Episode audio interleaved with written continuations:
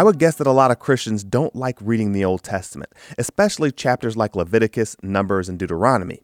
But I think that as you become more familiar and comfortable with the Bible, you should really take a look at these books as well. Though things have changed and many of the practices the Israelites had to perform are obsolete, through these books, we get to understand more about our God. We learn about his character and how he thinks.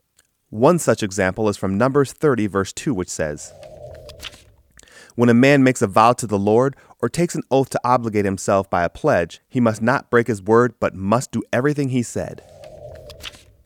In our culture, we generally don't take our vows very seriously.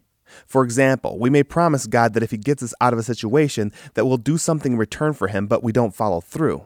We also don't have a problem promising things to people as if our words aren't even binding. But here in Numbers, we learn that God takes our vows or promises very seriously.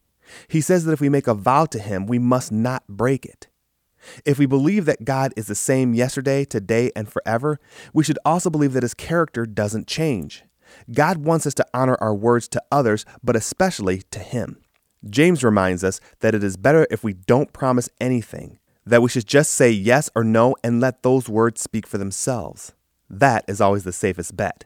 But even if we don't promise or make a vow, we should honor our words. If you'd like to send us a comment, or if you're dealing with something in your life that you'd like prayer for, we'd love to hear from you. Just email your comment or prayer request to writecmv at hotmail.com.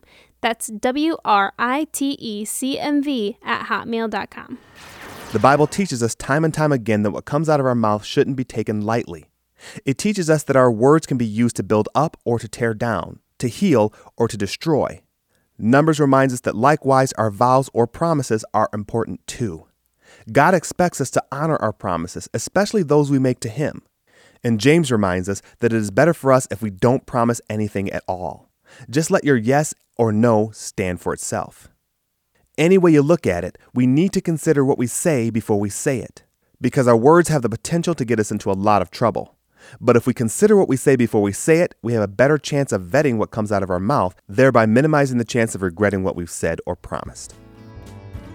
Thank you for listening to the Lord of My Life podcast, and be sure to visit our website at ktfproductions.com.